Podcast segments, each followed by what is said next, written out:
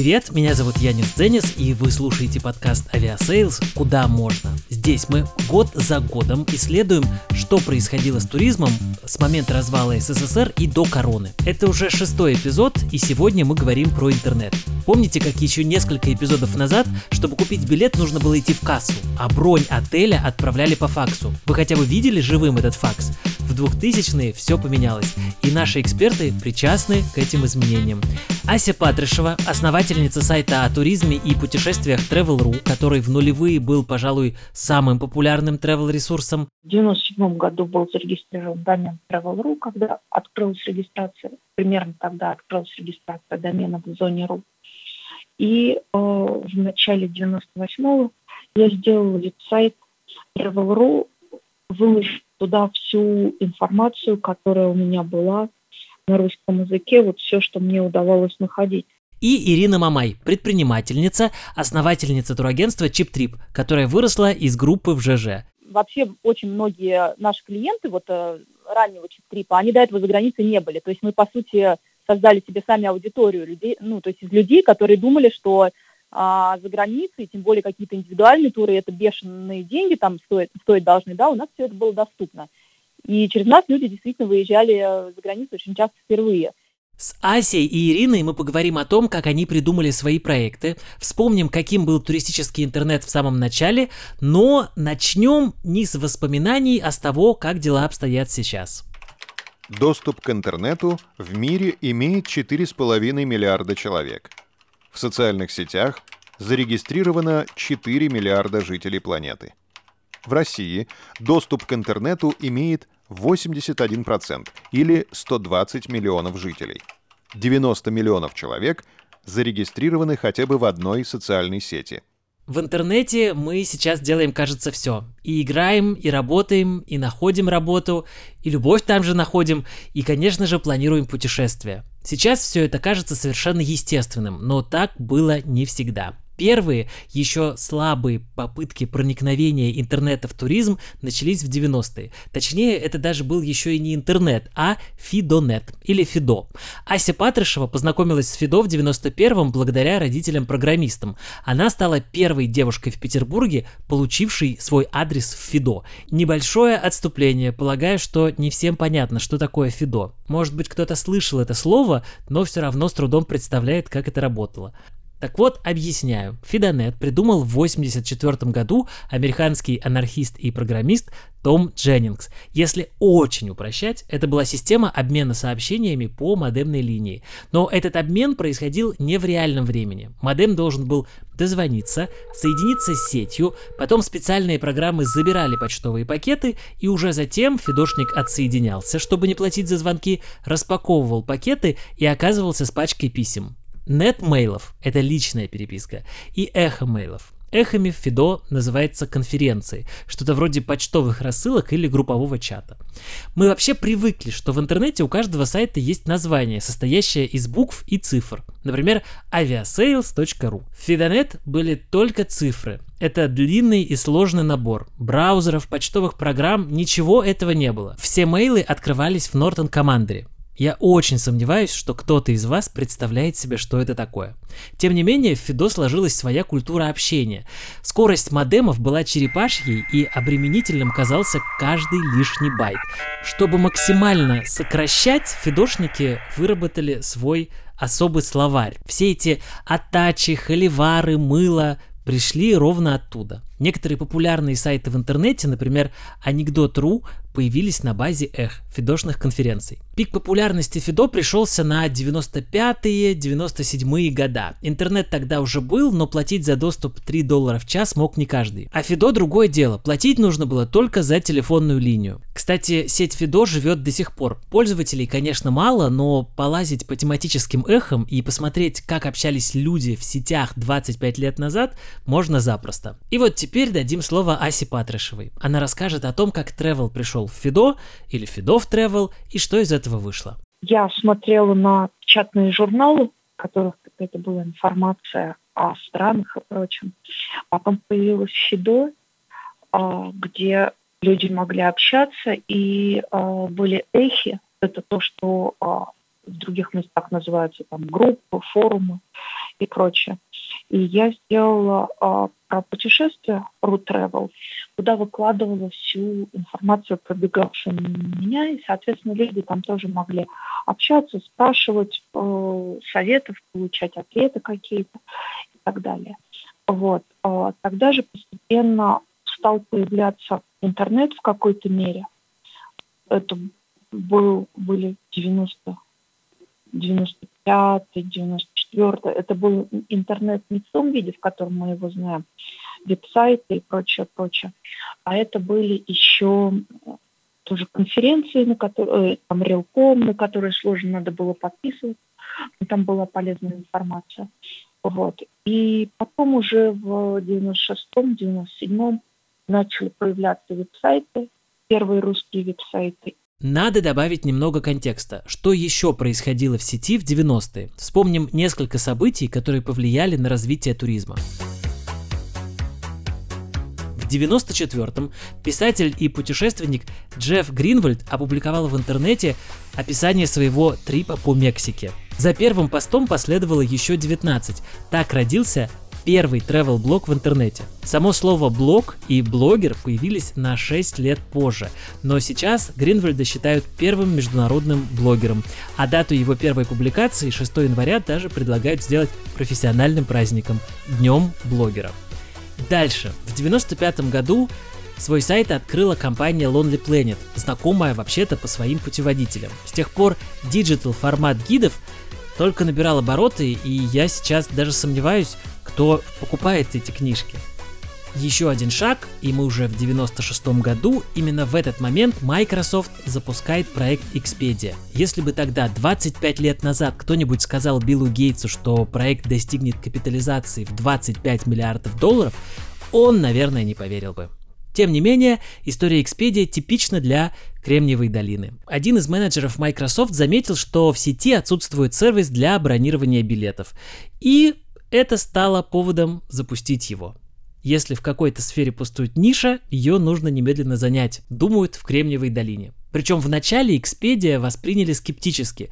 Интернету в общем народ не доверял, предпочитая обращаться в обычные турфирмы. Но Expedia не сдавала, расширяла функционал, и уже тогда, в 90-е, через сервис можно было забронировать не только билеты, но и гостиничный номер. Причем не только, скажем, double или сингл, но еще и выбрать вид из окна, этаж гостиницы, а также заказать такси в аэропорт.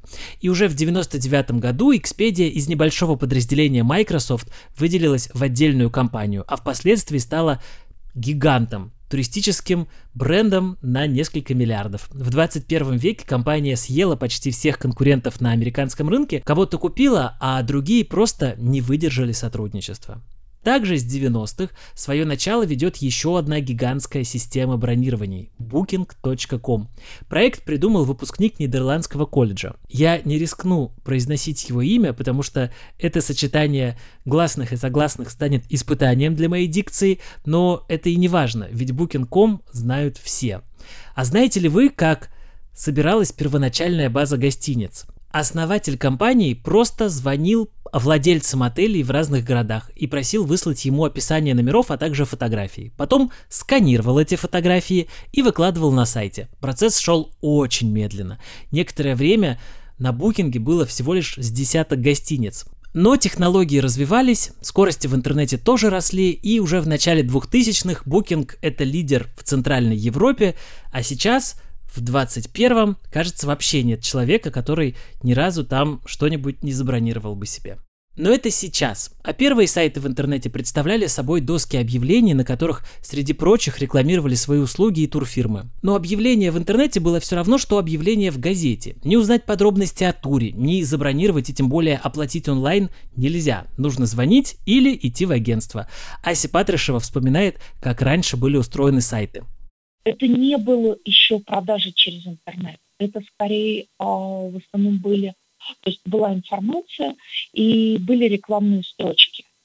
А, то есть вот как а, раньше был журнал «Газета», где ты открываешь и смотришь, о, тур, тысяча долларов, Турция, пять звезд, номер телефона, звонишь и уточняешь, потом топаешь ногами к турагентству. Примерно так же выглядели тогда и веб-сайты туристические. То есть вот информация про Турцию, вот, вот что интересное. А вот смотрите, а, вот турфирмы, которые туда отправляют, 5 звезд стоит примерно столько, 3 звезды столько, номер телефона звоните. То есть на самом деле, а, в, когда продаж еще особо не было. То есть даже авиабилеты, железные, железнодорожные билеты, автобусы, туры – Ничего, только информация, после чего ты звонишь, топаешь ножками, несешь деньги. Какой там прием карточек? Не было никакого приема карточек.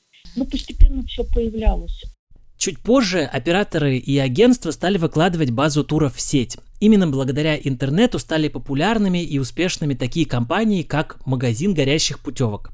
И несмотря на то, что в теории оплатить свою поездку в интернете можно было, после бронирования вам все равно нужно было идти в офис. И вот что об этом рассказывает Ася Патришева. Турагент нес фактически персональную ответственность за проверку того, попадет ли турист за границу или нет. Ему нужно было посмотреть на загранпаспорт.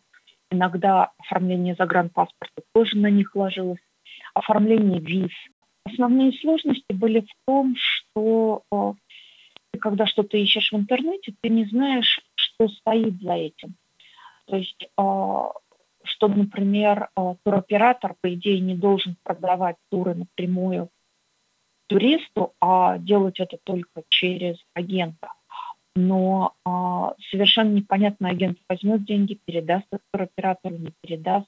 Соответственно, приходилось читать отзывы и внимательно на это смотреть. Потом в какой-то момент, в моменты кризисов, смотреть, э, там, нет ли проблем у этого оператора, а, нет ли такого, что ты заплатил за один отель, а оказываешься в совершенно другом.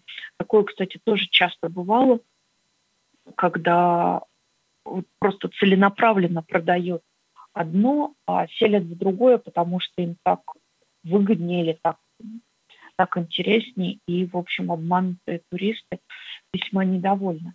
Или, например, когда берут деньги, зная, что э, туристы не дадут визу. И, соответственно, потом э, залог за тур либо не возвращают, либо возвращают со штрафом. Ценность интернета была в том, что информация стала доступной. Более того, информации стало столько, что ее приходилось фильтровать. В прошлом эпизоде я уже говорил, что в нулевые в России стали особенно популярны самостоятельные путешествия. И, конечно же, интернет сыграл гигантскую роль. Хотя бы потому, что там была информация, куда можно, кому можно и, в общем, все-все-все подробности. В англоязычном сегменте подспорьем туристу был TripAdvisor. Он появился в 2000-м, а в России все сидели на форумах и, конечно же, в ЖЖ. Среди форумов, которые в нулевые появлялись в большом количестве, особняком стоит форум Винского. Хотя бы потому, что он не только существует до сих пор, но и живет вполне активной жизнью. Интересно, что туристическим кладезем знаний он стал не сразу. Сергей Винский занимался продажей иномарок. Как-то он съездил в Таиланд, описал свою поездку, как организовал все, как покупал билеты, как искал отели, как ездил по разным местам.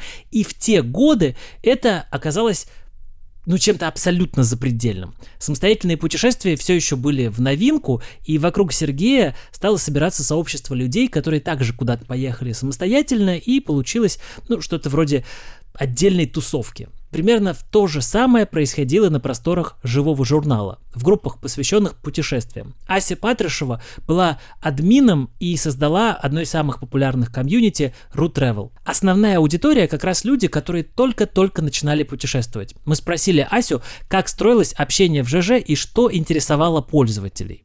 Самый главный вопрос, вот один из самых главных был, а можно поехать? А что, правда можно самому? А что, можно визу оформить без турагентства? А что, типа, не будет отказа? А, где, а, как попросить гостиницу прислать бронь? Например, а, типа, а что, можно позвонить в гостиницу, попросить это прислать факсом? Принимают ли e-mail распечатанные в, в консульствах? Я не знаю, какие справки написать, а, что требуется еще, куда можно поехать, чтобы не было, вот тоже самый смешной вопрос, куда можно поехать, чтобы не было русских туристов.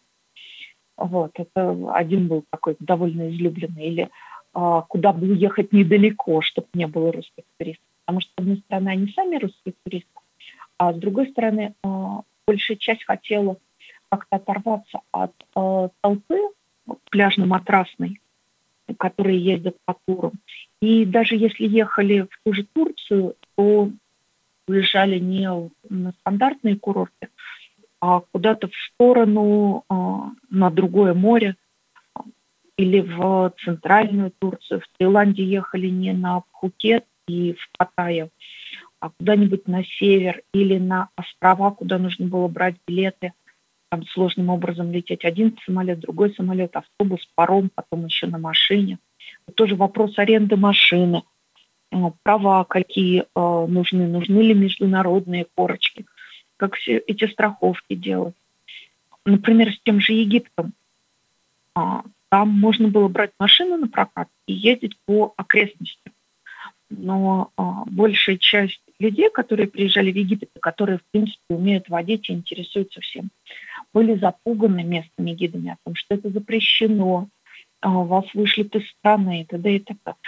Нет, конечно. И вот как раз а, основное, можно сказать, даже развлечение у тех, кто съездил, было объяснять, что нет, товарищи, вас нигде не ждут крокодилы и прочее, прочее. Вот, можно ездить самим, можно организовывать свои поездки, можно покупать.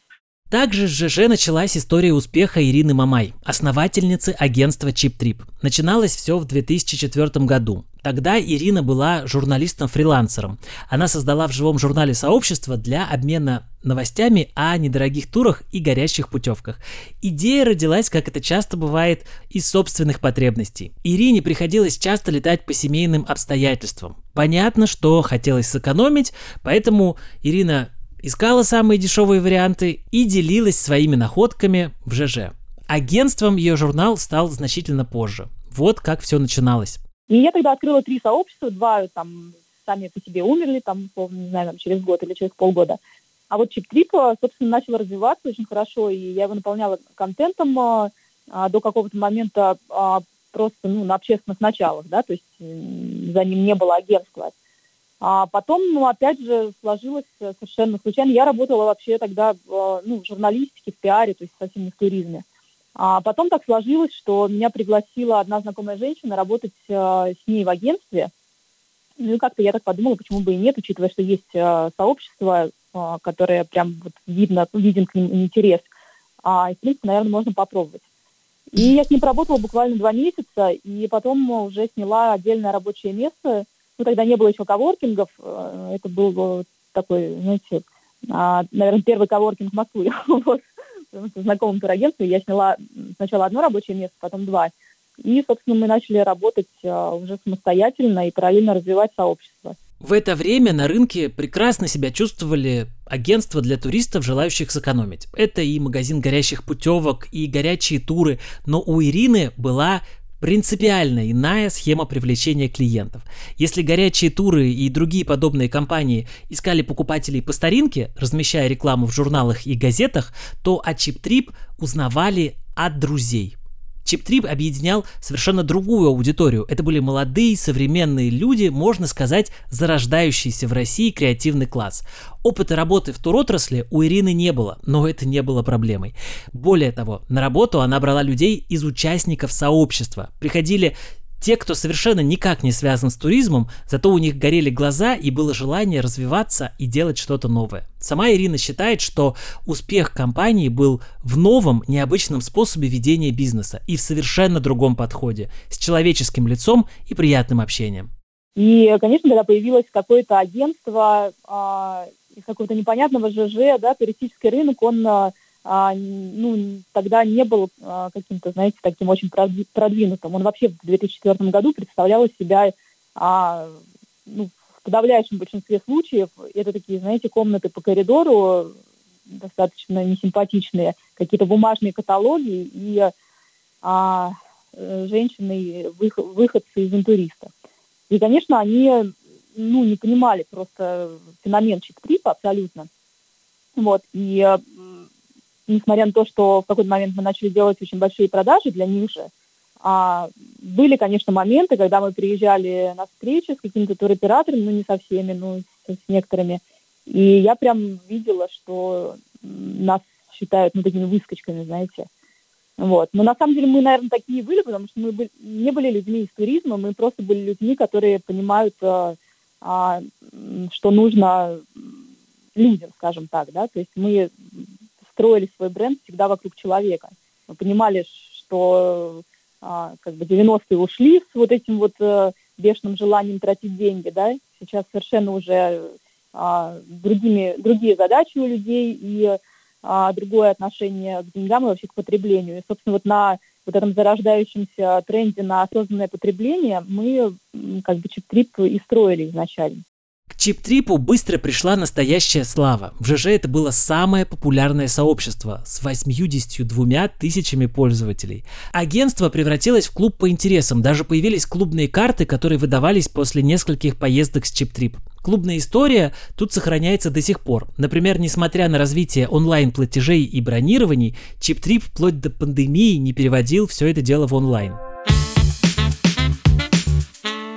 Но жизнь самостоятельных путешественников сильно облегчили не только ЖЖ и travel формы. Получить информацию это, конечно, круто, но покупать билеты и отели где-то надо, и тут на помощь пришли поисковики. Собственно, идея поиска в интернете не нова, ведь Яндекс и Google уже в то время успешно работали и искали все лучше и лучше. А вот travel поисковиков не было. Отчасти это было связано с тем, что самой отрасли не нужны были никакие поисковики.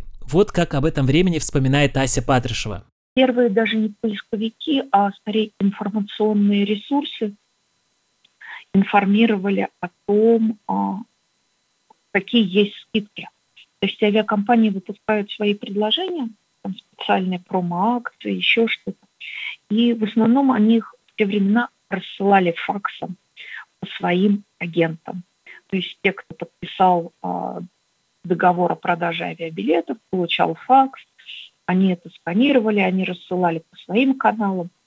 Вот. А, мы смотрели это, получали от агентов, и выкладывали это на сайт точно так же, как и некоторые другие.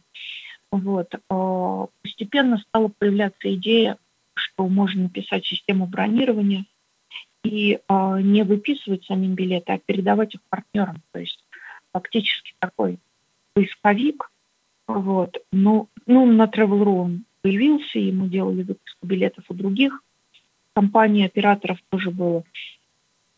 Вот. А, но идея а, метапоисковика, когда ищется по а, нескольким системам бронирования, это, это все было, но это было довольно сложно, потому что те же системы ГДС, они брали, и некоторые берут деньги за фактический поиск. То есть, если ты даже покупаешь доступ к терминалу, и просто там ищешь информацию, но не продаешь вообще билетов, то это довольно дорогое развлечение. То есть ты платишь за каждый запрос, и а, нужно это было чем-то компенсировать, например, продажи рекламы на таком поисковике. Особенность мета-поисковика в том, что сам он ничего не продает. Зато у него есть партнерские договоры с поставщиками услуг, например, с авиакомпаниями и онлайн-travel-агентами. И когда вы нажимаете кнопку «Купить», поисковик переправляет вас на сайт партнера. Именно так работает Aviasales, который появился в 2007 году. Все начиналось с того, что Костя Калинов собирал в своем блоге информацию о скидках на билеты, а потом подумал, что тут же их можно и продавать. Сначала все это было непросто. Агенты не понимали, зачем им вообще нужен интернет. А еще было непонятно, как платить за билеты. Хотя еще в 96 году Visa и MasterCard стали работать над протоколом безопасности для онлайн-платежей. Однако настоящий прорыв случился после 2004 года, когда сумма всех сделок, совершенных через сеть, исчислялась сотнями миллиардов долларов. Сразу за этими двумя революциями последовал целый водопад технологий. За сайтами пришли социальные сети. Вроде бы только вчера все началось, а теперь 83% путешественников вдохновляются Инстаграмом при планировании поездки.